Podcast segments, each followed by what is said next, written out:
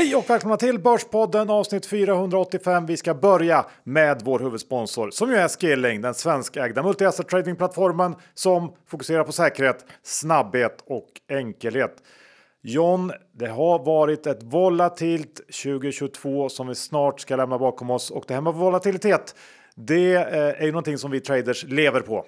Ja, och eftersom vi har hamnat i någon typ av makroformat där det är det som bestämmer hur börsen ska röra sig så finns det ju väldigt många olika saker man kan trada. Det behöver inte bara vara aktier utan det kan vara allt från råvaror, det kan vara guld, ja, det kan vara olja och valutor, för det är det som rör sig nu.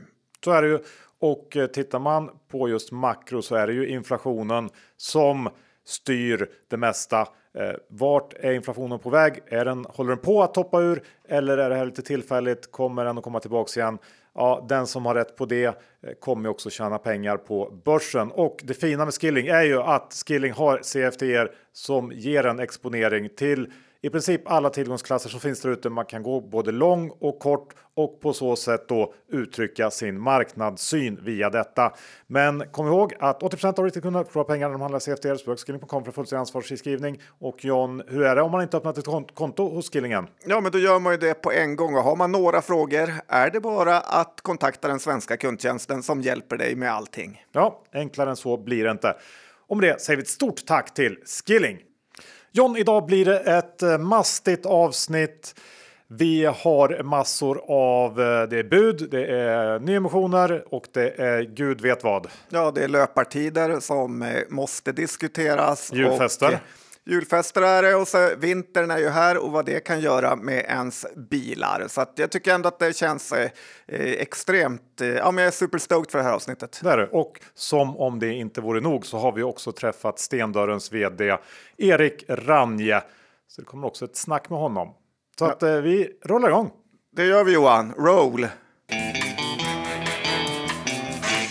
Johan Dr. Bass Isaksson index står i 2130 och börsen är lite märkligt eh, stark, framförallt Stockholmsbörsen. Det pratas om PPM-pengar, eh, det pratas om dollarförsvagning och så vidare. Men vad tror du är anledningen till att vi är så starka eller varför vi står ända här uppe där luften känns lite tunn? Mm, det ska jag snart svara på. Men först vill jag veta lite grann hur mitt varumärke står sig nu efter den här eh, senhösten. Nej, men det är lite så här på universums rankinglista. Det är ingen som vill jobba för dig längre. Nej. På Från... din firma.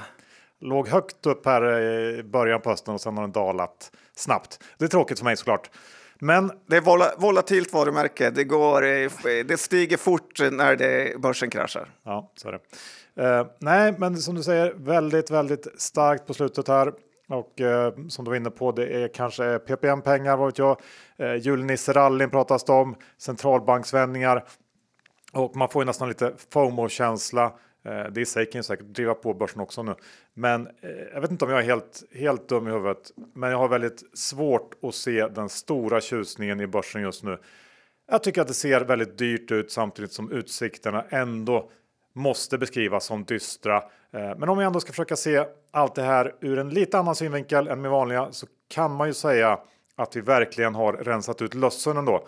Alla de här fenomenen som byggde på nollräntor. Eh, vi har krypto, tillväxtbolag utan lönsamhet, eh, serieförvärvare med låga räntor som den enda bärande delen i affärsmodellen och så vidare. Allt det där är mer eller mindre förintat och det kanske är så enkelt att det är back to basics eh, och grinda på som gäller. Att man ska köpa bra tråkiga bolag som kan växa vinsten med 10-15% per år och vara nöjd så. Ja, så kan det vara och det känns ju lite skönt också tycker jag att det inte är sån eh, vansinnig hås. Man var lite orolig när det gick så bra för alla bolag som inte eh, borde gå bra för. Det var nästan då man kände sig ännu dummare. Man förstod inte varför det var sånt rally. Nej, så på något sätt eh, det är mycket är ju rimligt av det som hänt, men eh, det är svårt att acceptera börsen uppe ändå kan jag känna. Så jag, jag, tror ju fortfarande på att vi får eh, en sväng neråt igen ganska snart. Ja, det kommer bli extremt intressant att följa kommande månader här, alltså december, januari, februari med höga räntor, höga elpriser och så vidare. Vad det gör för världen. Ja, men vi kan snacka lite elpris Jan, för elpriset har ju stigit kraftigt sista veckorna här och nu börjar Eh, Eh, det här samtalsämnet eh, segla upp som någon slags toppämne igen kring middagsborden där ute. Och eh, det kommer ju att bli en fruktansvärt dyr vinter för eh, framförallt alla husägare och det här elprisstödet som ska komma i februari. Det räcker ju inte särskilt långt för att kompensera. Eh, en normal villaägare i Stockholm kommer att få ungefär eh, 10 000 kronor i stöd och det kommer ju inte ens täcka räkningen för december månad. Och även om de flesta har vetat om det här eh, ganska länge så tror jag att man ändå valt att köra huvudet i sanden lite grann eh, och inte riktigt tänka på det. Och eh, nu blir det ju några eh, snålmånader på riktigt här och jag hörde eh, som ett exempel bara från en köks och badrumsförsäljare i veckan att om han under en normal lördag, som ju är den bästa dagen då försäljningsmässigt, tidigare brukar få in runt 5-6 nya kunder så ligger han nu på en eller max två nya kunder. Så att jag tror ändå att det här kommer ge ganska rejäla avtryck där ute i ekonomin på riktigt. Och det känns inte som att det är inprisat på något sätt. Nej, och det värsta är att det finns ju ingenting att göra åt det. Det går liksom inte att skapa mer el från ingenstans. Nu när liksom woke-samhället har lagt ner alla kärnkraftverk. Så att vi sitter i en riktigt, riktigt usel eh, situation. Ja, eh, och så hade det inte varit om BP-partiet hade fått bestämma. Nej, då hade det varit nästan gratis el nu. Det hade det varit. Så att, tänk på det nästa gång ni röstar. Du John, du är ju en löpare av rang. Tack Johan! Ja, eh, den bästa jag känner. Ja, tack, tack. Det känns som att du har något i bakhuvudet här. Nej, men därför vill jag höra. Förra veckans stora snackis var ju affärsvärldens fantastiska gräv kring då K-fastigheters grundare, vet han Jakob eh, Karlsson. Karlsson ja, och hans sinnessjuka tid på eh, milen. 28 minuter, 50 sekunder hävdar han att han har sprungit den på. Då vill jag höra en kommentar från dig kring det här. Ja, men personligen kan jag inte ens förstå att det är någon som tror på det här. Att en kille som det sägs tränar mycket för att han kör motocross helt plötsligt börjar springa milen på tider som skulle ge honom SM-guld eller typ dominera Hässelbyloppet med flera minuter. Eh, jag tror det har gått till så här att eh, han har sprungit något lokalt eh, löparspår där han bor som någon idrottsklubb gjort och eh, som de säger är en mil. Att det finns ett sånt här klassiskt 3 kilometers spår, ett 5 kilometers och sen ett milspår. Eh, så är det överallt, men väldigt ofta är de här spårsträckorna extremt felmätta och det med rätt eh, mycket. Ofta flera kilometer fel, eh, för de här spåren är gjorda för länge sedan innan det var så enkelt att mäta upp dem. Eh, och jag tycker K-Fast Gate, som man kan väl kalla det här, påminner mig ganska mycket om andra vd med helt felaktig självuppfattning och verklighetsuppfattning. Typ eh, Conny Ryk, eh, kommer du ihåg när han var med i DTV och sa att han hade investerat i 30 år eh, på börsen, trots att han bara är 39. Så att eh, han börjar ganska tidigt. Kan ju för sig stämma. Eh, ja, men allt kan ju stämma, men det gör ju inte det. och, och sen, eller nej, var ju Ilja på vårt kontor här och sa att han såg att vi hade ett äh, och så var Ilja på vårt kontor och såg att, att vi hade ett pingisbord. Så sa ju han att han var sinnessjukt bra på pingis och sen när vi började spela så fick han knappt över bollarna här. Alltså, det är många charmiga vdar som ser världen lite annorlunda och nog ser sig själva lite grann som övermänniskor här, eh, vilket man kanske måste göra för att eh, våga vara offensiv och ta sig an världen på eh, ett annorlunda sätt. Eh, men det verkar inte vara helt ovanligt eh, som eh, i den här positionen i alla fall. Nej, och det är nog som du säger att det där eh, krävs nog ett visst mått av storhetsvansinne, eller vad man nu ska kalla det. Men du är alltså tveksam till 2850 tiden? Ja, men det är fullständigt eh, sinnessjukt att eh, tro på det första början. Och sen lite kul tyckte jag var att PJ, alltså Bodenholm Per, var inne och eh, snackade om att han inte heller alltid kunde prestera på tävling som före detta semi-handbollsproffs. Eh, tyckte ändå att han gillade att höja upp sig en bit där. Ja, ja. Nej, men jag vet inte, spännande. Där. Vi kanske kan få till någon match mellan dig och eh, ett lopp mellan dig och eh, K-fastighet Jakob. Nej, men så här, jag tror Jakob Karlsson är fruktansvärt bra på att springa, men eh, kanske inte att han eh, utan att egentligen träna så mycket är Sverigemästare. Eh, däremot eh, tvivlar jag ju inte på att han är duktig, förmodligen mycket bättre än mig, men inte bäst i Sverige utan att träna. Det var ju något vittnesmål i den artikeln, någon gammal träningskompis eller tränare som ändå intygade att det var, han var snabbt under 30 minuter vad säger du om det? ja, det är också eh, imponerande att man kan tro det. Men förmodligen eh, har det... tror det... inte heller på? Nej, men det har nog att göra med att de har mätt på fel eh, spår. Okej, okay. så hur långt tror du han sprang då? Nej, han springer kanske på 35 tror jag. Han... 35, det är stor skillnad då? Ja. Okay. Mm. Ja, spännande. Eh, ord står mot ord helt enkelt. Ja, det här är bara min spaning såklart. Så, jag förstår. Men jag tycker det är ändå konstigt att Jakob Karlsson helt håller fast vid sin story vid 28.50. Ja, man tror på den då? Ja, Ja, såklart. lite som Ilja tror på att han är Gio Waldner. Det, ja, ja eh, mm. nu, vi, vi går vidare nu för att jag vill eh, prata lite om Avanza. Vi brukar vara snabba på att klaga eh, på Avanza, John, när de inte levererar och så där. Och då är det inte mer än rätt att vi också ger lite beröm när de gjort något bra. Eller? Ja, tycker jag. För Bara för att du ska få gå på deras julfest på Astoria på fredag, Johan. Ja, men det hade jag ju fått oavsett. Jaså? Eller? Ja, det tror jag. Ja, det tror jag också. Kanske får någon liten extra drink efter det här. En liten shot. Kan det bli. Eh, nej, men du vet den här kritiken eh, som eh, rasade för några veckor sedan eh, kring att de inte gav någon ränta på det kapital man har liggandes oinvesterat i en kapitalförsäkring eller ISK. Och det här fixar de ju i veckan som gick, vilket var bra.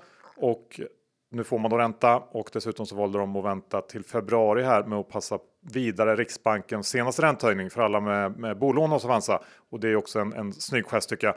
Aktien tog lite stryk när de gick ut med det här förra veckan. Men här tycker jag man måste förstå att det här är ju ingen jättekostnad för Avanza. De flesta har inte massor av pengar liggandes på sina depåer. Och dessutom så leder det till nöjdare kunder, vilket antagligen är värt mycket mer än vad det kostar. Och om man ska lägga till någonting mer också så var det ju ett totalt haveri ur PR synvinkel och helt omöjligt att kombinera med slogans som mer till dig och mindre till banken. Så att det här var det enda rätta.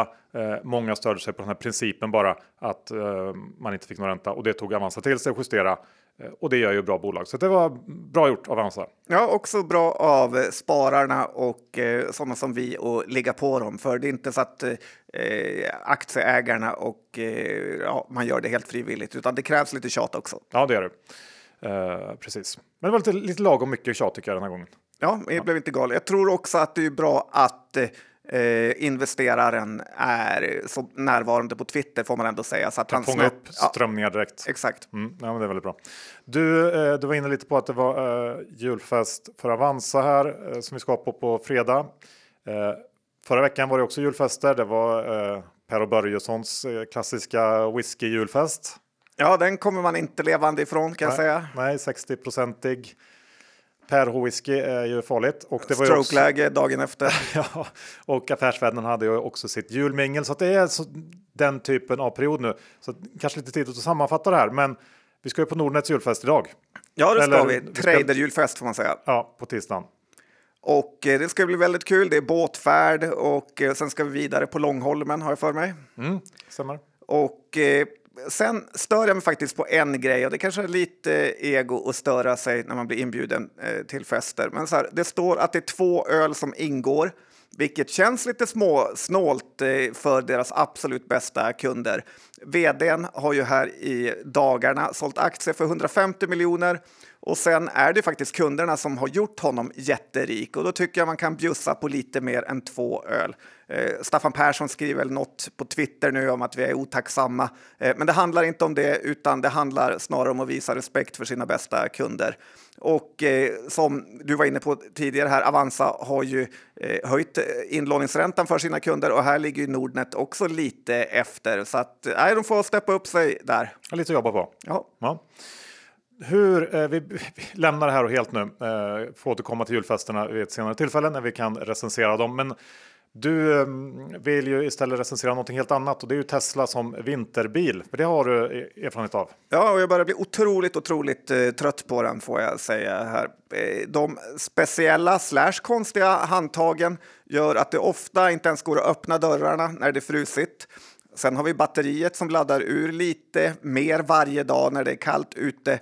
Och sen drar ju dessutom Teslan mycket mer batteri när man kör med dubbdäck. Eh, och, och ytterligare om man får addera till irritationsmoment så är det irriterande hur fake alla är som verkligen hyllar den här elbilsomställningen men själva inte gör något åt det på riktigt. Det är hållbarhetsrapporter till förbannelse från företagen men inte ett jota kan de göra i verkligheten. Försäkringsbolagen eh, som gärna pratar om hur goda de är och hur de vill hjälpa dig.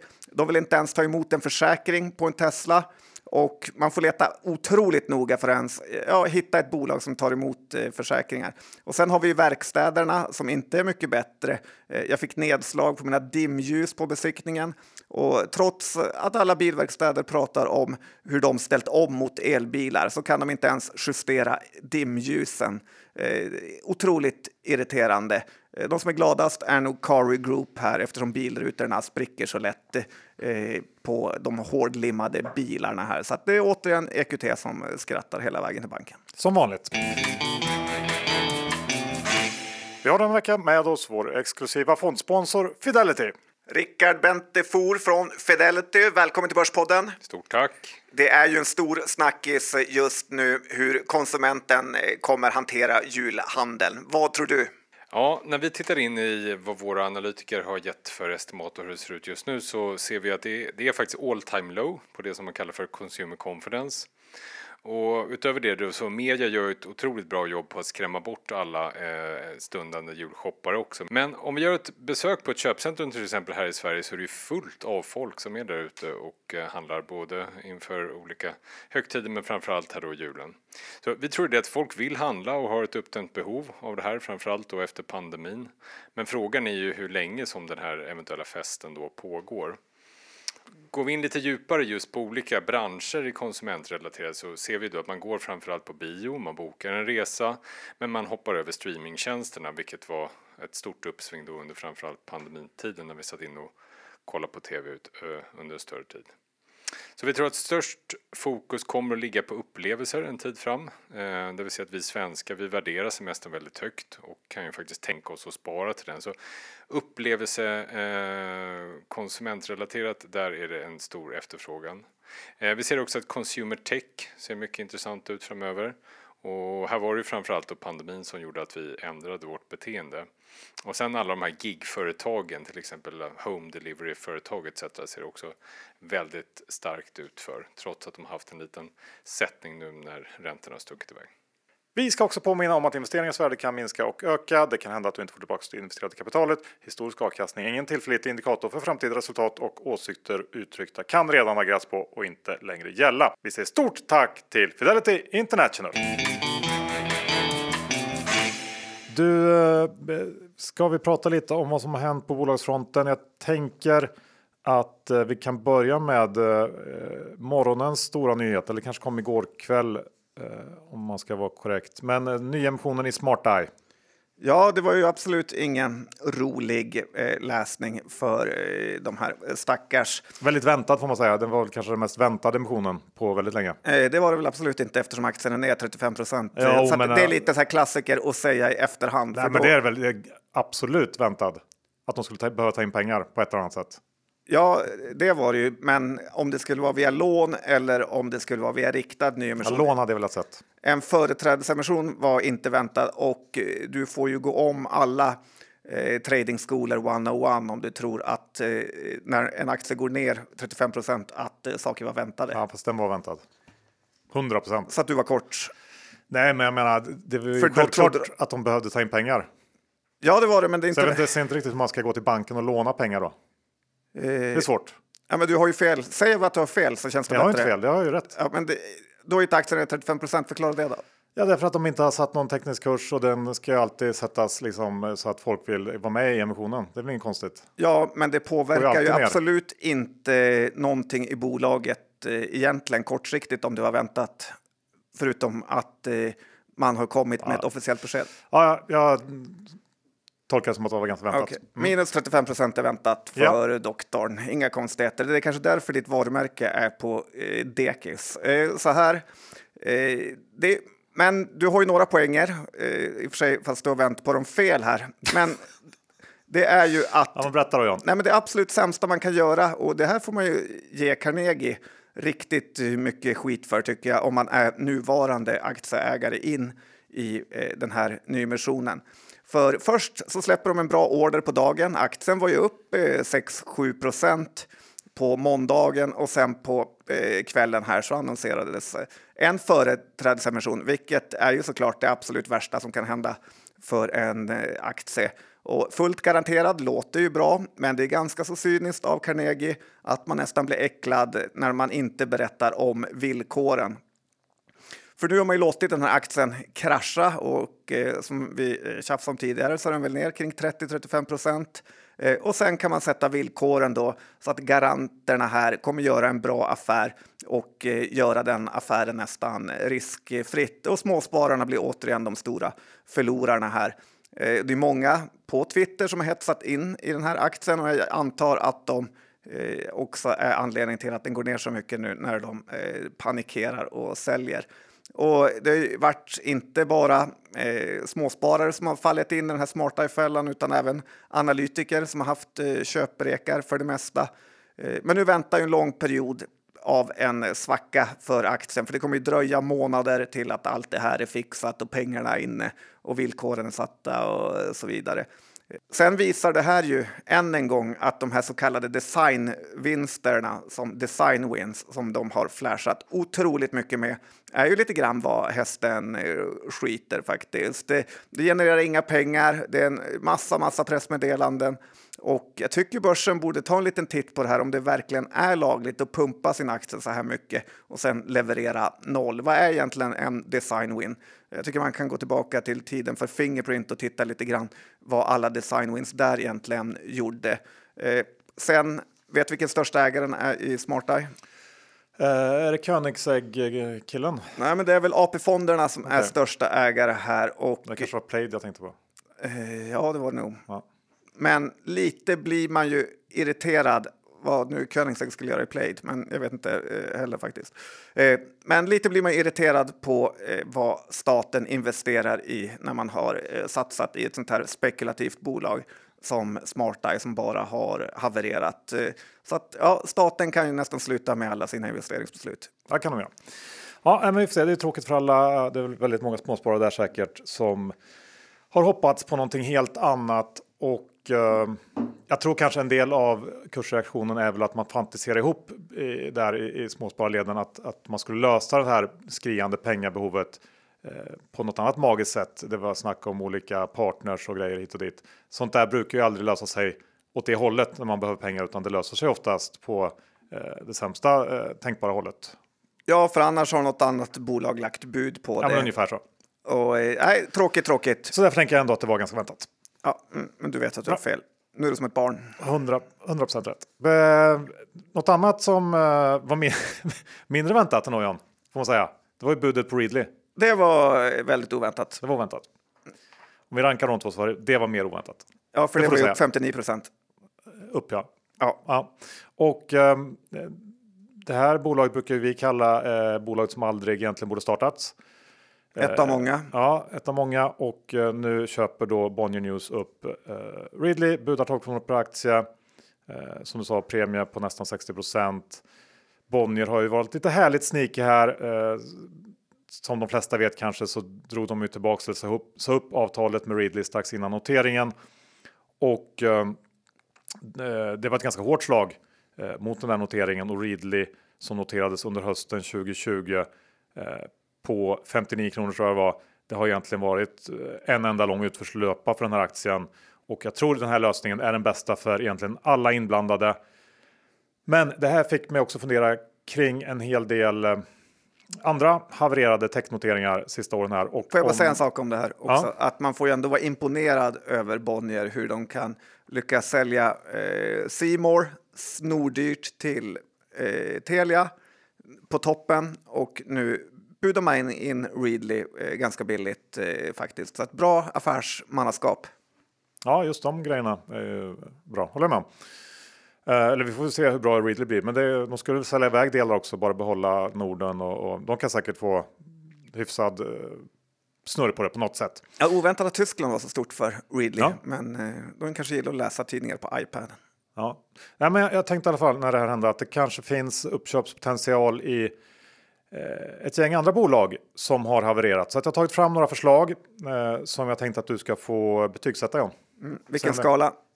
Vi kan köra 1 till 5 eller 1 till 10. beror lite på hur eh, liksom, eh, noggrann du vill vara. Men du känns mer som en 1 till 5. Ja, jag är nog mer 1 till 5. Ja.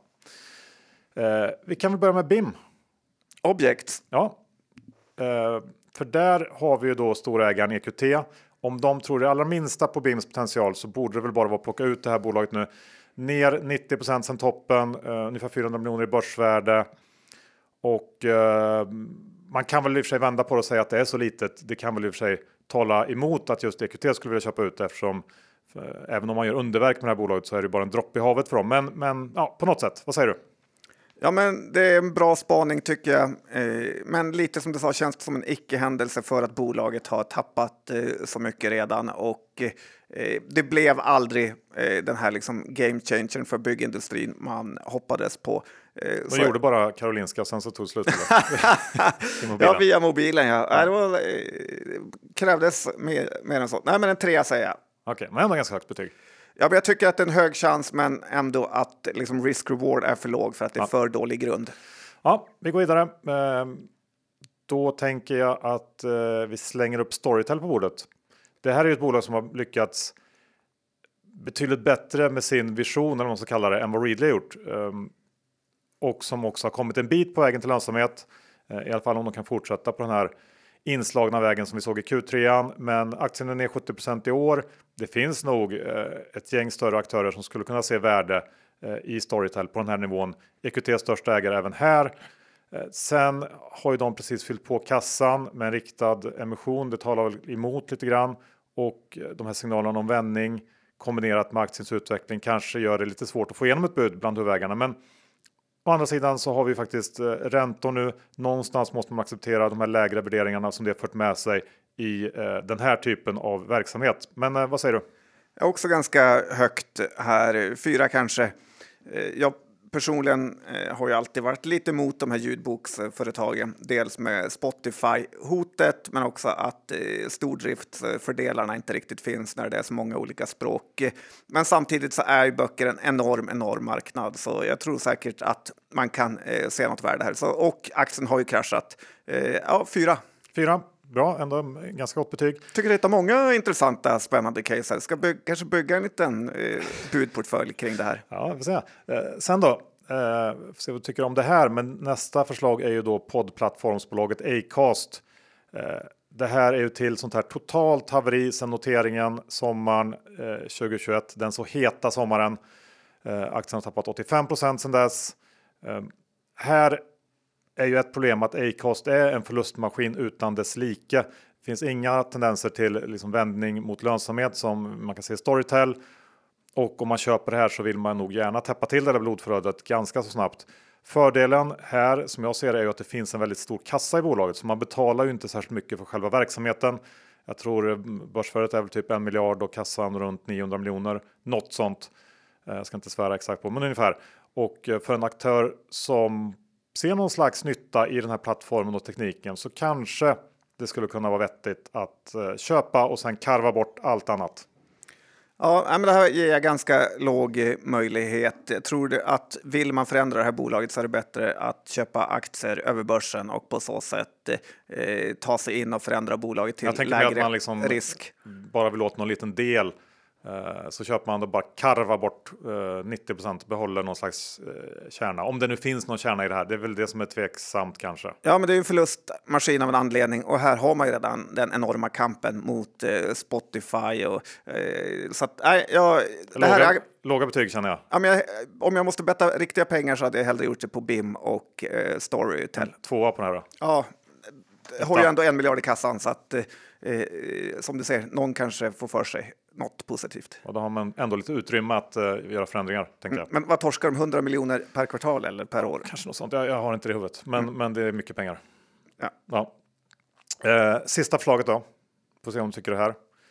Uh, det är ju då matkassebolaget LMK, Linas matkasse, som ju visar sig vara en enorm pandemivinnare. och baksmällan sen då under 2022, den har varit brutal. Ner 85 i år, under 100 milar i börsvärde. Eh, omsätter ungefär som en ICA Maxi-butik men med inverterad lönsamhet. Snåljåpen försökte faktiskt pitcha det här caset på Affärsvärldens julmingel förra veckan men jag smet iväg så fort jag bara kunde och eh, han, eh, han faktiskt inte ens börja eh, berätta vad han såg i det här. Eh, men ja. Nej, men det här är väl lite career ender case för eh, snåljåpen faktiskt. Jag eh, kan inte se någon som helst eh, rimlighet i det här caset och det är så otroligt omöjligt att eh, bygga någon skalbarhet av att det springer igen, runt ett gäng snubbar och plockar i apelsiner i en matpåse. Nej, det här har ingenting. Och så här litet bolag det finns ingen som kommer intressera sig för det. Det skulle vara som att när betting-sajter eh, köper upp en annan betting-sajt för att man vill åt e-mailadresserna, men det är knappast värt 100 miljoner. det enda man kan tänka sig är väl om någon befintlig eh, kedja skulle vilja ha dem, typ ICA Coop, men de har ju sina egna lösningar. Det är svårt att se vart de ska passa in nu. Det kanske liksom är lite för sent för det på något sätt. Ja, Eller? handlar du på Linas? Ingen handlar där. Nej, tyvärr är det väl så. Ja, så är det. Äh, sorry Snåljåpen, men um, det var betyg. Ja, men ett, eh, Snåljåpen får väl ta över det här och ratta själv. Han har ju redan någon medaljfabrik så att han kan väl sköta matkasseplock på helgen också. ja, det kanske inte är så dum idé. Snåljåpens delikatesser. Ja. Falukorv och eh, purjolök. Till riktigt bra priser. Riktigt, riktigt bra. Ja, ja men ser fram emot. Bra, ja, men det var mina eh, förslag så att eh, tycker ändå att jag fick eh, med någon liten godbit kanske. Det är inte omöjligt att du nästan hade haft med Readly om de inte hade blivit utköpta. Allt som vi säger att Acast eller eh, Storytel hade eh, buden, eh, fått ett bud på sig. Ja, så hade det kunnat varit. Men nu blev det inte så, utan jag tänker vi, vi ska prata lite vägg om Lund. Vägg of Lund, för där har det hänt grejer. Ja, det här är ett bolag som inte kommer bli utköpt eh, kan jag lova dig. Och det är alltså är det potatismjölken? Det är potatismjölk Johan. Mm. Det är något du och snåljåpen kan börja med på linan som krama ur potatisar all mjölk innan han skickar den vidare så blir matkassen lättare. Eh, men här har faktiskt Fredrik Karling för ett tag sedan blivit utsedd som vd på Vägg of Lund och det kan ju vara en bra match om man vill ha en vd som är ute efter låga bruttomarginaler, ofta behöva göra nyemissioner och sen aldrig köpa några aktier själv, trots att man år efter år pratar om vilken lovande framtid bolaget har och ja, försöker lura allt och alla att köpa aktier. Fredrik Karling lämnade, vet du var han är känd från? Hövding. Ja, precis. Och han lämnade ju Hövding i en liten härva också får man säga eh, med deras senaste eh, version av hjälm som har ju visat sig vara ett fuskbygge där batteritiden tar slut eh, på en gång. Det sägs att det är fel på var tionde hjälm, men jag tror nog att eh, det är nog mest för att fler inte orkar reklamera den. För eh, nästan alla man hör gnäller ju om batteritiden på den. Och det ska ju också sägas att Vägg of Lund, potatismjölkens främsta riddare, hade nog inte jättemycket att välja på heller när man skulle hitta en ny vd. Eh, och då blev det så här. Eh, men i min bok är ju inte ändå vd-bytet är helt avgörande eftersom bolaget ändå är skräp. Eh, så att nej, jag säger håll er ute håll er borta från Vägg och Lund, även om de har en ny vd. Ja, det är svårt att säga något annat. Och när vi ändå är inne på det här temat med dåliga bolag så har du hittat två bolag som du tycker är sämst. Ja, det kan man lugnt eh, säga. Eh, vi har ju pratat om dem då och då, men jag tycker ändå att det är kul att ta upp för att de fortsätter vara sämst. Eh, kommer du ihåg den här eh, sketchen, Expressen ja. Fredag? Mm, du brukar prata om den ganska ofta. Ja, att eh, de får säga vem som är sämst, men de får inte säga sig själv. De sa sig själv ändå båda gångerna. Eh, men det är ju Consejo här. Consejo, du som är från Spanien. Har du lägenhet där? Du har aldrig pratat om det förut. Kan du spanska? Nej, men så här. Jävla aggressiv idag. eh, nej, men de fortsätter sin förnedrande resa mot eh, botten. Bolaget sålde sin huvudverksamhet eh, för eh, ganska många år sedan nu till en otrolig premie till ett riskkapitalbolag. Men sen har de haft någon typ av lekstuga med pengarna som eh, blev kvar här. Och på ett år nu har man slarvat bort eh, över 100 miljoner kronor eget kapital.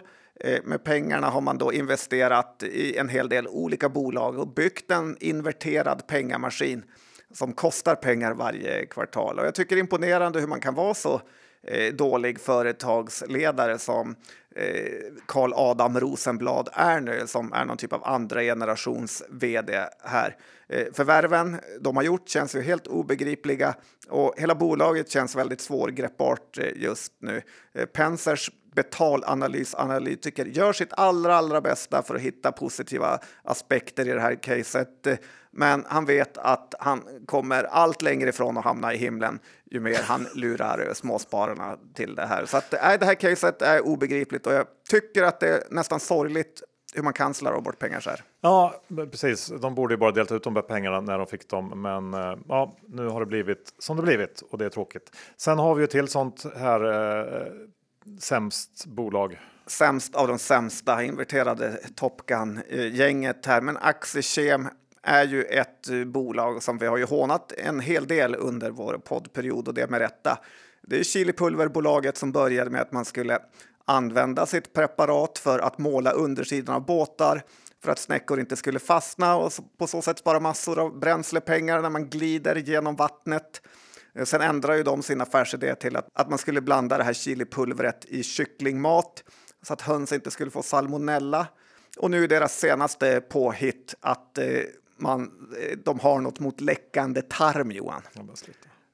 Det är det man, man tror ju att vi hittar på av alla de här tre produktkategorierna. Det är liksom obegripligt.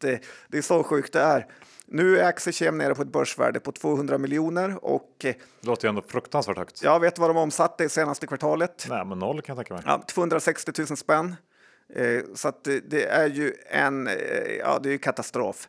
Och det är svårt att ta in, tycker jag, hur man kan sköta bolag så här. Eh, eller hur man kan äga aktier, tycker jag är nästan ännu konstigare. Borde inte finnas någon slags rimlighetspolis på börsen som bara säger men berätta för mig vad ni gör och sen när man berättar det här då, Aktiechem, så säger polisen att nej, eh, ni får inte vara kvar här. Ja, lite så. Det hade sparat väldigt mycket pengar eh, för många.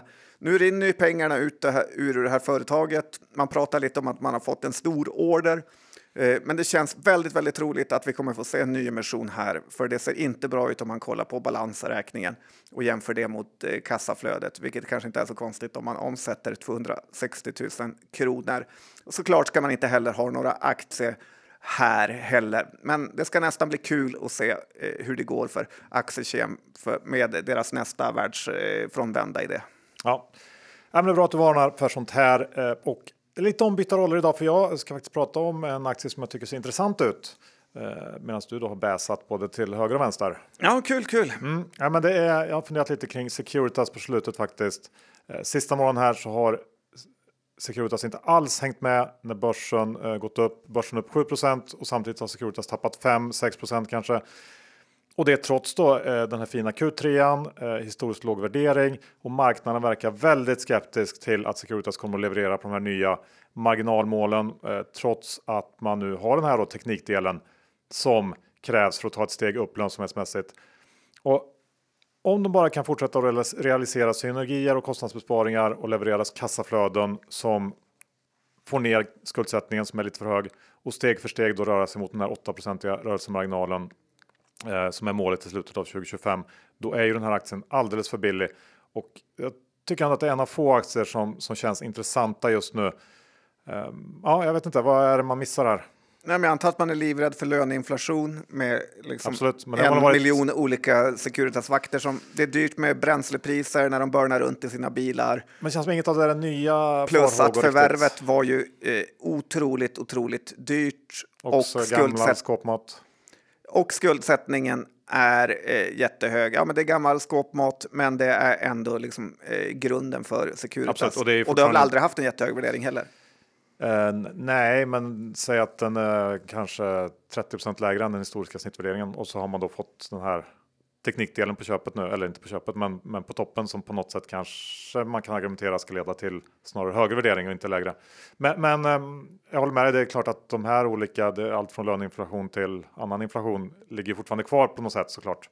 Det är inte så att det är slut på de problemen och det kan ju kanske komma Alltså jag tycker att det är lite konstigt, även när de hade gjort det här köpet och skulle göra en nyemission så delade Securitas ut eh, pengar. Det känns som att styrelsen är lite bäng i huvudet hur man hanterar en balansräkning. Eh, och det är det som skrämmer en med, att de inte riktigt förstår marknaden. Att det hade varit bättre att hålla i pengarna nu.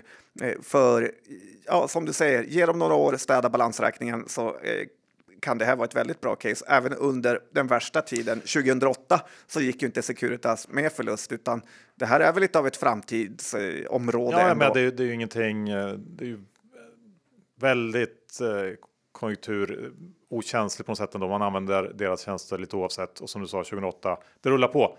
Um, och inför ett år som vi har framför oss nu så borde ändå det kunna vara ett ställe där många kanske ändå vill parkera lite pengar i väntan på att andra lägen ska dyka upp. Så Ja. bara det kanske borde kunna göra att den kan komma upp lite. Frågan är bara hur de här högre räntorna påverkar deras brutala skuldsättning. Men eh, visst, jag är ändå mer köpare än säljare. Ja, men det är alltid något. Sen har vi eh, avslutningsvis John, två biotechbolag att eh, snabbt gå igenom. Ja, och eh, som kanske visar att vi är på en viss avkylning på börsen här. Det är först det finska läkemedelsbolaget Herantis som ska avlista sig från Stockholmsbörsen och återigen bara vara noterade i Helsingfors. Det var ju så sent som 2019 som man faktiskt listade sig i Stockholm för att man sa att intresset var så stort här eh, och att svenskar förstod biotech mycket bättre än eh, finländare. Snarare känns det som att vi är dummare än finländare eller mer riskbenägna för Mer naiva kanske. Ja, för den här aktien har ju havererat, eh, har, eh, så är det ju bara. Eh, lite tycker jag det här säger något om aktieintresset i stort också och eh, som kanske generellt är på väg neråt efter eh, den här långa tidens eh, börsnedgång. Eh, många tecken på att musten lite gått ur eh, småspararmaffian eh, tillfället och det kan vara så att vi står inför en död period på börsen här likt eh, 23, 2003, 2004 då det var väldigt eh, trist också en period. Jag tycker man också ser på omsättningen på Stockholmsbörsen att eh, mm, det är lite mer eh, dämpat. Men ska vi ta det andra haveriet inom biotech Johan? Ja, Vet du vilket jag tänker på? Azelia Pharma. Precis, eh, du hänger med även eh, fast du hatar fasbolag. Men de kom ju idag, alltså tisdag, med att man har eh, Eh, försenat eh, eller fått förseningar i sin studie igen. Förut har man skyllt på covid för eh, det här är ett bolag som då har ett kontrastmedel för cancerpatienter med levercancer för att man inte klarar av vanligt kontrastmedel som man används då vid röntgen eller scanning. Man har haft som mål att man ska rekrytera in 200 patienter eh, ungefär och, eh, och för att testa på då. Och rapporten som kom eh, Eh, tidigare i år så sa de att de var eh, helt eh, liksom låg på on track och att det inte skulle bli några fler förseningar. Och då idag kom den här eh, releasen med att man bara fått in 58 av 197 patienter och med det vill ändra hela studien till att det ska räcka med 80 patienter eh, för att man ska eh, bli klar och då ska man bli klar i februari. Eh, aktien är ner 26 procent idag, vilket jag tycker är lite lite, för nu kan man ju ifrågasätta om det ens finns någon marknad för det här eh, preparatet whatsoever när det är så extremt svårt att ens rekrytera folk till eh, och delta i den här studien. Så att det kan vara en ypperlig chans här att eh, sälja ut sig helt i det här caset innan marknaden har förstått att det är kört och att bolagsledningen inte går att lita på. Jag vill i alla fall inte vara med här och återigen Johan, dina regler fungerar. Ja, de fungerar John och med det så går vi över till någonting mycket mer stabilt. Det är fastigheter och då Stendörrens vd Erik Ranje som vi har fått förmånen att träffa. Eh, så lyssna på det här för att få en inblick i vad som händer i Stendörren just nu och fastighetsbranschen i stort. Vi har Stendörrens vd Erik Ranje hos oss idag eh, här i Börspodden. Välkommen Erik! Tack så mycket. Du har varit vd på Stendörren sedan 2020. Kan du inte berätta lite om din resa? För den eh, är lite halvkul sådär. Ja, jag började i finansbranschen eh, 97, 1 september och jobbade då eh, på SEB med Corporate Finance och sen Structured Real Estate Finance. Eh, och började sen på Danske Bank för ungefär fem år sedan. Jobbade både med ja, huvudsakligen eh, kreditgivning inom, inom fastigheter, men också hjälpte till att jobba, att eh, ordinera affärer inom Corporate Finance, men också DCM. Och eh, jag, jag eh, pitchade idén till EQT om utköp av Stendörren eh, och blev sen rådgivare i den, i den affären. Och eh, ja, efter att eh, EQT kom in som huvudaktieägare så fick jag frågan om jag ville börja på bolaget och sen så blev jag vd. Så. Du fixar dig ett eh, eget nytt eh, jobb med andra ord. Ja, förhoppningsvis en bra affär och också ett nytt jobb. Ja. Men det var lite kul ändå, för EQT köpte ut aktien på 100 kronor. Den står nu i 200, varit uppe på 300. Så att eh, det var en ganska bra affär du hittade till EQT där. Ja, det har ju varit en, en lite berg och dalbana på, på aktien och det har det väl varit för många andra noterade bolag också i och för sig. Då. Men så här långt ser väl affären bra ut. Och vad var det du såg där då när du eh, jobbade på Danske och pitchade den här idén? Ja, men det är den affären som, som jag, jag verkligen själv gillar och brukar presentera sådana här sammanhang. Det, finns, det är en, ehm, en, en, en fastighetsportfölj i grunden i ett, eh, i ett tillgångssegment, nämligen lager, logistik, lätt industri. Det är positionerat i ett makrotillväxtläge, nämligen Stockholm och eh, Mälardalen. Det finns en ekonomisk och populationstillväxt i Mälardalen som är attraktivt, men sen framför allt så mikromässigt så är det en väldigt urban portfölj. Uh, ungefär en tredjedel av våra fastigheter finns i uh, Stockholms stad och det är precis i det här säga, i gränssnittet mellan uh, läge och det här tillgångslaget som magin uppstår. Vi har ju som om ni har läst våra kvartalsrapporter en hyrestillväxt på omförhandlade kontrakt på mellan 20 25 procent. Och det är, eh, det är strukturellt och långsiktigt en tillväxtpotential som finns i den här typen av tillgångar i den här typen av lägen. Och Men ni måste väl ha väldigt eh, höga kostnader också som stiger eh, om ni kan höja med 20 procent? För så lätt är det väl inte bara höja 20 procent rakt av? Eh, nej, så är det inte, utan det är eh, i den här typen av läge så är Alltså fastigheter handlar om läge, läge, läge. Det är de tre viktigaste faktorerna med fastigheter. Det är läge, läge, läge. Har du kommit på och, det själv? Nej, det är, det är en allmänt spridd sanning och det, det, det stämmer.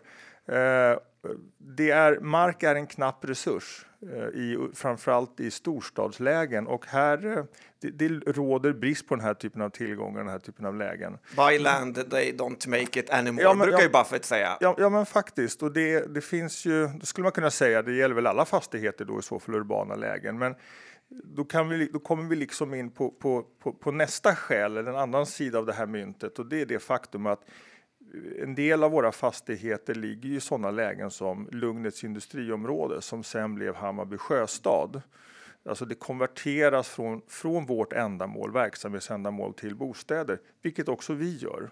Eh, ett annat exempel är ju Hornsbergsstrand, väst, västra Kungsholmen, som när jag växte upp på Kungsholmen, då låg det ett sandtag där med sjöutsikt.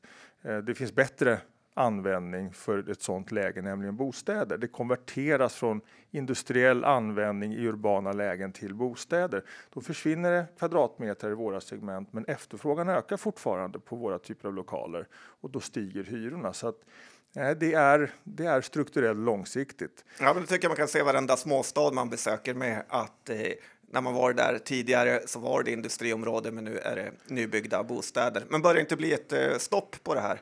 Eh, nu. Vi har hört, i media att eh, bostadspriserna faller rejält och eh, ja, det är dyrare att bygga och så vidare. Jag tror att den, den långsiktiga så att säga, bristen på bostäder i Stockholm, den, den tar många, många, många år att, att beta av. Jag tror inte att bo, om, du, om du ställer dig i, i en bostadskö idag för en hyresrätt så får du fortfarande vänta innan du får den där hyresrätten så att säga i Stockholm. Så att, Eh, men sen går ju räntor upp och ner och byggpriser går upp och ner och markpriser går upp och ner och just nu står inte stjärnorna rätt. Men, men i grund och botten så i Stockholm där vi har våra fastigheter är det en enorm bostadsbrist och därför finns det en långsiktig potential även om den just här och nu kanske inte är, är rätt, start, eller rätt tidpunkt att starta ett bostadsprojekt inom hyresrätter och hur, bostadsrätter heller för den Hur har ni hanterat den här eh, halvkrisen då inom med stigande skenande bostadsbyggarpriser och så vidare? Ja, alltså, vi har inga bostäder i produktion idag. vi har en lagakraftvunnen detaljplan för, bostads, eh, för, för, för, bostäder och också ett bygg, beviljat bygglov, lagakraftvunnet eh, för att bygga ungefär ja, 330 lägenheter i Botkyrka. Eh, det skulle vi så att säga kunna börja bygga idag.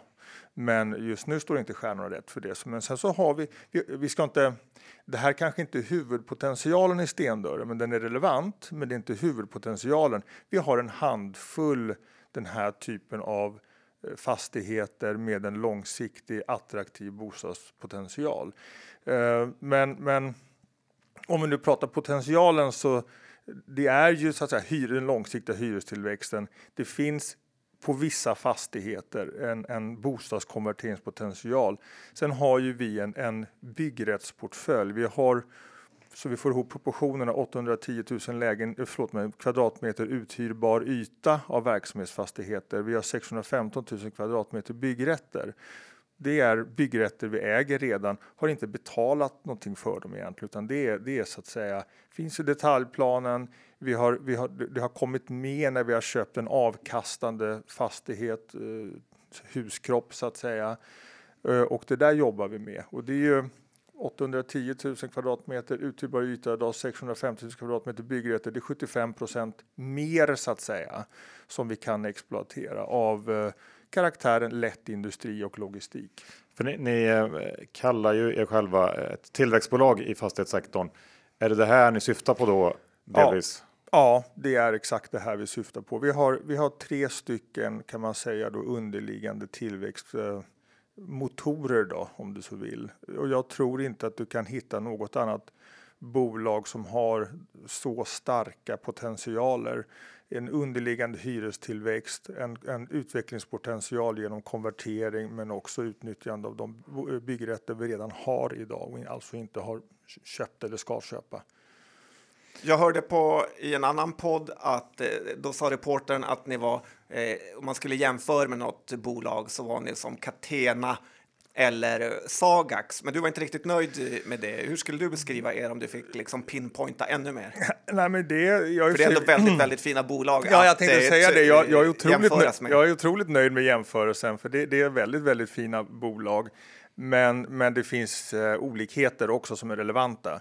Eh, jag tror att eh, Sagax har ju väldigt mycket långa kontrakt, triple net-avtal eh, och bedriver inte lika mycket utveckling. Catena bedriver mycket utveckling å andra sidan, men nästan uteslutande inom logistik och är ett mycket mer renodlat logistikbolag. Vi har mer vi har mer lätt industri idag, men sen det vi utvecklar är eh, logistik i, i mångt och mycket. Och sen så har ni också eh, på slutet där får man säga gett er in i lite nya geografiska marknader, eh, övriga nordiska huvudstäder kan man säga. Kan man säga. Karl Johan och Ströget. Ja, inte riktigt, men, men eh, inte förhoppningsvis allt för långt därifrån. Men det är i Oslo och det är i Köpenhamn och det är Helsingfors. Men det är inte High Street då som du nämnde där. Nej, men vi, eh, eh, jag nämnde ju magin, läge, läge, läge, urbana lägen och eh, i tillväxtmakro i det här tillgångslaget och det är ungefär det vi söker även utomlands. Det har ju varit en otrolig konkurrens på, på eh, förvärvssidan i till exempel Stockholm då i vårt tillgångslag, den här typen av lägen och då har vi helt enkelt tittat på nya marknader för att hitta egentligen samma sak. Vi, vi, söker precis den kommersiella och fastighetsdynamik som vi har i Stockholm. Vi vill ha, vi vill ha fler mark, eh, marknader att, att eh, agera på. Men hur är det som fastighetsbolag? Växer man med kunderna då? Att de kommer till er och så säger de vi skulle gärna vilja ha något i Köpenhamn med. Vi vill öppna ett lager där eller eh, hur fungerar det? Så, så kan det vara. I de här fallen har det inte varit så, men så kan det absolut vara. En del, en del går hand i hand med sina kunder så att säga. Vi har förhållandevis små kunder idag om du är ett mer renodlat så att säga, logistikbolag, då växer du mer med kunderna. Men eh, vi är inte där ännu. Men ser ni på något sätt att, att eh, Stockholm kanske ligger lite ja, före eller efter för den delen i den här utvecklingen att man kan eh, kanske se att om ni går över till Helsingfors så, så eh, ja, ser ni att det som har hänt i Stockholm kanske händer om något år där eh, eller så? Ja. Eller är det eh, ungefär samma på alla de här marknaderna?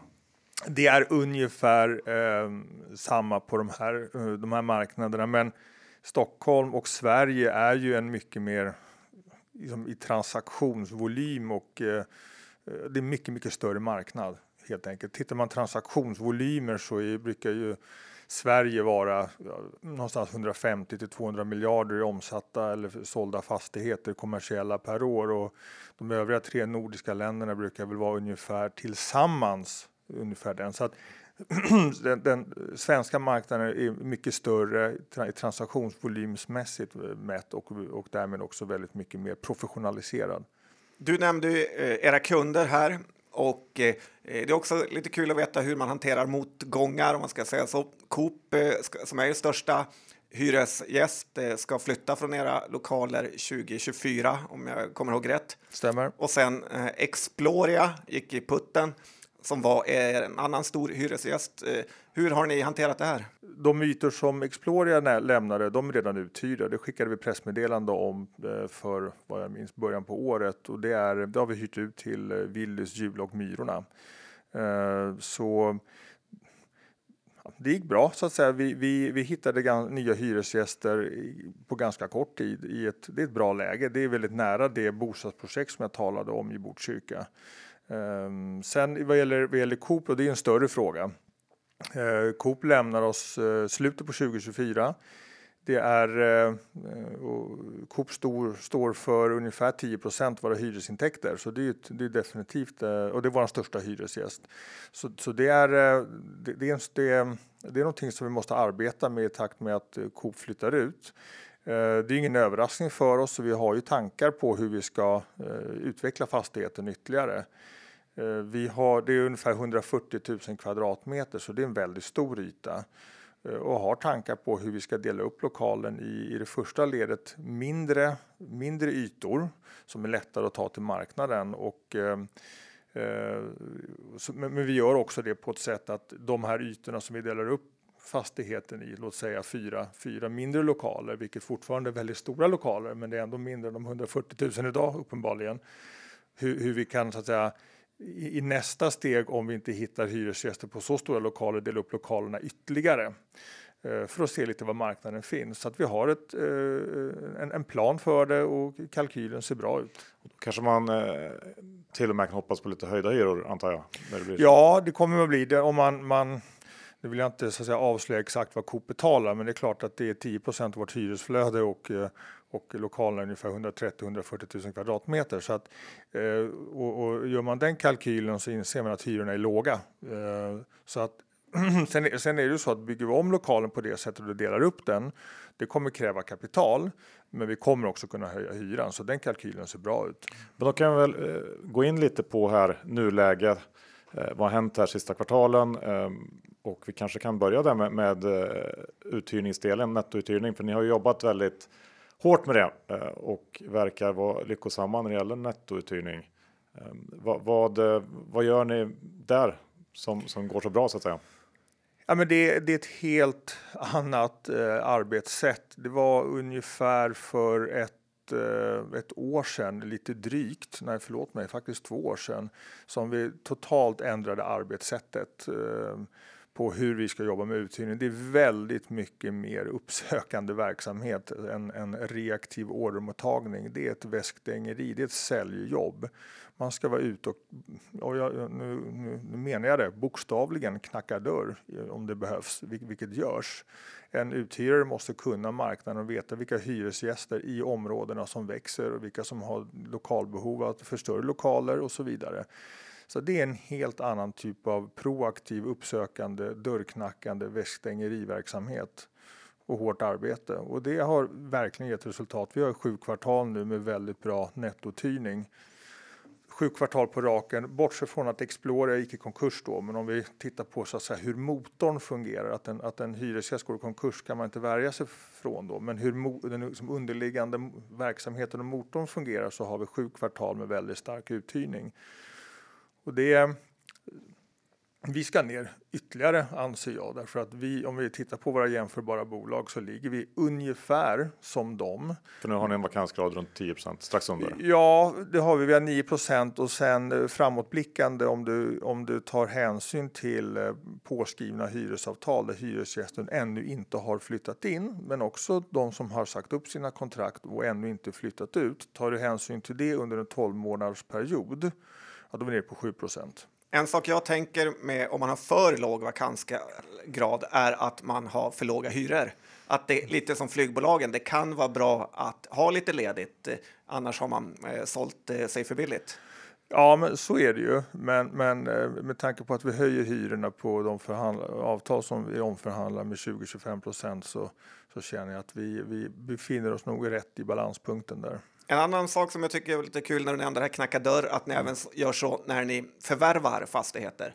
att ni är ute och letar eh, förvärv på enskilda fastigheter och så knackar ni på och frågar om ni kan få köpa den här. Ja, men det, det, Vilken är den senaste ni köpt på det sättet? Eh, ja, eh, det, just, det vet jag faktiskt inte. Men eh, jag har själv eh, ringt runt till fastighetsägare i områden som eh, vi gillar och jag vet att det har lett till, eh, till affär. Sen om det är den senaste vet jag inte, men det, det är så jordnära arbete så att säga. Det är, det är, det är bara att kavla upp ärmarna och göra jobbet.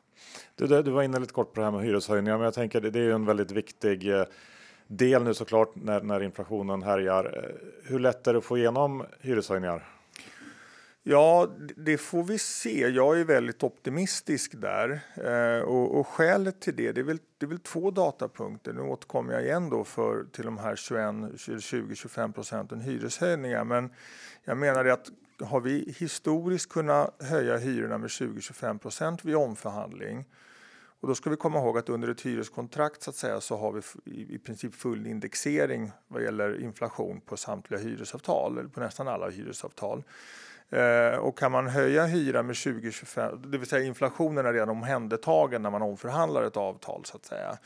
Och kan man då inte desto mindre höja hyran med 20-25 procent och då är det en real höjning och kan vi höja hyrorna realt 20-25 procent ja då bör vi nominellt kunna höja dem med, om, om de bara är inflationsdrivet, med, med 10 procent. Så att jag är optimistisk där. Eh, sen eh, ytterligare ett skäl till att jag är optimistisk är att våra våra hyresgästers så att säga, motståndskraft under pandemin var otroligt stark. Vi hade under, eh, vid tidpunkten då pandemin bröt ut, tror jag vi hade ungefär 650 miljoner hyresintäkter roughly. Och eh, jag tror att den, den samlade så att säga effekten på vårt hyresflöde var 3-4 miljoner kronor, alltså ingenting av pandemin. Så våra hyresgäster har en väldigt stark motståndskraft. Så att jag är väldigt optimistisk att vi kunna, kommer få ut hela inflationsjusteringen.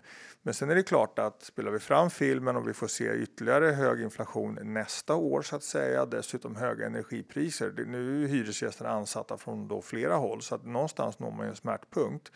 Men än så länge har vi inte fått några reaktioner, ska vi säga. Vi har ju eh, gått igenom lite nu hur, hur ni har jobbat rent operationellt, men, men eh, balansräkningen är också en väldigt viktig del av ett fastighetsbolag. Jag tänkte vi kan eh, titta lite på hur det ser ut där vad, vad med eh, räntor och skulder och så vidare. Ja, vi har ju förhållandevis låg skuldsättningsgrad, ungefär 50 procents skuldsättningsgrad. Ehm, men sen så är vi ett högavkastande segment. Det är viktigt. Våra, våra fastigheter eh, och det exkluderar byggrätterna då så att säga. Men våra fastigheter avkastar ungefär 5,5 procent i snitt, vilket är, vilket är högt. Så vi har starkt kassaflöde. Vi har långa avtal, eh, hyresavtal. Vi har en löptid återstående på kontrakten på 3,7 år. Så att i grund och botten har vi ett starkt kassaflöde så att säga. Men om vi sen kommer till balansräkningen så eh, vi har hög, för, för ungefär ett år sedan så, så hedgade vi oss väldigt mycket på räntesidan. Vi köpte så kallade räntekappar. Och, och, det är en, man kan säga en försäkring mot för höga räntor. Då. Våra kappar ligger och våra, våra hedgar ligger med en, med en, så att säga, på en nivå på 1,8 procent och sen ska man lägga marginalen på det. Då. Men, men det innebär i grund och botten att vi har försäkrat bort oss i ganska stor omfattning mot räntehöjningar. Så hur har... kom ni på den grejen just innan allt balla ur? Liksom just innan kriget, ja. just innan ja, men allt gick käpprätt för världen? Ja, nej men vid den tidpunkten, det var i oktober, november förra året. Eh, det var inte alls det, november, december förra året var det som, som vi gjorde de här hedgarna och då, det resulterade till att vi har ungefär 80% av våra räntebärande skulder hedgade då ska jag säga. Nej, men då, då kom, eh, började energipriserna stiga lite grann som ledde till, eh, till högre inflation. Så det, var, det, det pratades i marknaden om liksom, nu, nu kommer eventuellt inflationen och det, det fanns en så att säga, konsensusuppfattning där ute att men det här är bara temporärt. Och det, eh, vi pratade en del med våra rådgivare och banker så att säga. Det var, det var definitivt en konsensusuppfattning, var bortsett från eh, Nordea ska jag säga då, för att jag tyckte de gjorde en korrekt analys att det kanske det är, men det finns också goda argument för att det inte ska vara temporärt. Det är ju lite grann så att om temporärt är tillräckligt länge temporärt så blir det permanent därför att det kommer in avtalsrörelser, inflationen då och, och, och även i produktionskostnader. Man kan ha rätt och man kan ha fel och vi, vi, eh, vi kände att vi måste ha en beredskap för att det inte är temporärt och därför kände vi att då går vi in i de här kapparna eh, helt enkelt. Jag vet att jag, jag gillar väldigt mycket det som han militärstrategen eh, Paasikivi som brukar intervjuas på tv. Han brukar säga att överstelöjtnant. Ja, så kanske det ja. ja han brukar säga eller ungefär så här, för jag kan inte citera det helt korrekt då, men att eh, ja, ni civilister säger ju att, att eh, sanningen är krigets första offer vi, vi eh, militärer vi, vi, säger att det är eh, krigets andra offer. Första, första offret är krigsplanen eh, därför att krig är kaos. Och, eh, men det betyder inte att man ska ha en plan. Alltså, eh, the plan is nothing but planning is everything, sa han. Och det är lite grann så att man, i det här läget så vet man inte hur, hur räntor och inflation kommer utvecklas. Man kan ha en uppfattning, men man ska utgå från att det finns en väldigt stor risk att man har fel och då måste du bara ha en beredskap. Ungefär så tänkte vi. Ja, men det låter ju suveränt ja. tänkt faktiskt. Jag tror många bolånepersoner där ute önskar att man varit lite mer ja, defensiv. Och visst passar ni på att hedga även eh, energikostnader vid samma tidpunkt ungefär? Va? Ja, precis. Utöver då att vi har, som jag sa, 80 procent av våra räntebärande skulder hedgade så har vi eh, ungefär 80 procent av energiförbrukningen det här året, eh, förväntad förbrukning då, och även 80 procent nästa år och sen eh, ungefär 50 procent eh, eh, uh, 2024 då. Så att, ja, det, gjorde, och det, det, var ju samma skäl. Alltså, om det är så att eh, energipriser driver inflation som driver så att säga, räntor, om vi gjorde den analysen, ja, om energipriserna så att säga var, var, var grundproblemet inom citationstecken, ja, då ska vi obviously naturligtvis eh, hedga även energipriserna. Men det gjorde vi tror jag i januari, februari någonstans där, kanske lite senare. Så när en del andra då eh, fastighets vd svettas lite över att behöva refinansiera eh, stora delar av balansräkningen så är ni ganska lugna på den punkten? Ja, det är vi. Vi har ju vad, vad vi också gjorde faktiskt under våren var att vi, vi refinansierade en hel del av våra, våra räntebärande skulder då i, balans, i banksystemet, våra seniora lån. Och det ledde till eh, längre kapitalbindning men, men också eh, ökad likviditet. För vi hade jobbat hårt med en del fastigheter, hyrt ut, eh, pratat om vårt uthyrningsarbete Eh, vilket gjort att vi kände att vi kan refinansiera dem och få, få egentligen mer lån på dem och därmed så tillskapade vi rätt mycket likviditet. Så att vi har väl ungefär, fyra, jag tror i Q3 eh, har vi 400 miljoner i kassan och sen har vi ungefär lika mycket till revolverande kreditfaciliteter. Så att vi har en stark likviditet, vilket ju är bra för, för de refinansieringar som kommer och sen har vi inga refinansieringar i kapitalmarknaden förrän i april 2024. Så att Uh, nej, vi, vi, vi sover nog bättre om nätterna och än sen, väldigt många andra. Och sen ger ni ingen utdelning heller. Det gör vi så inte. andra bolag kanske får svettas med att varje eh, kvartal eller år eh, eh, ta fram. Ja. Men ser du köplägen då på marknaden? Hur vill du använda det här starka kassaflödet ni har?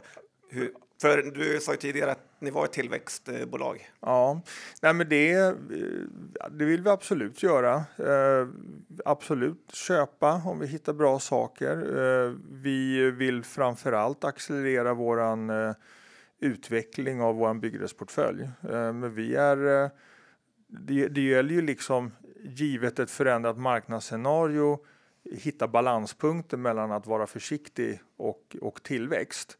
Och det är klart att den balanspunkten har ju förskjutits med tanke på hur världen ser ut.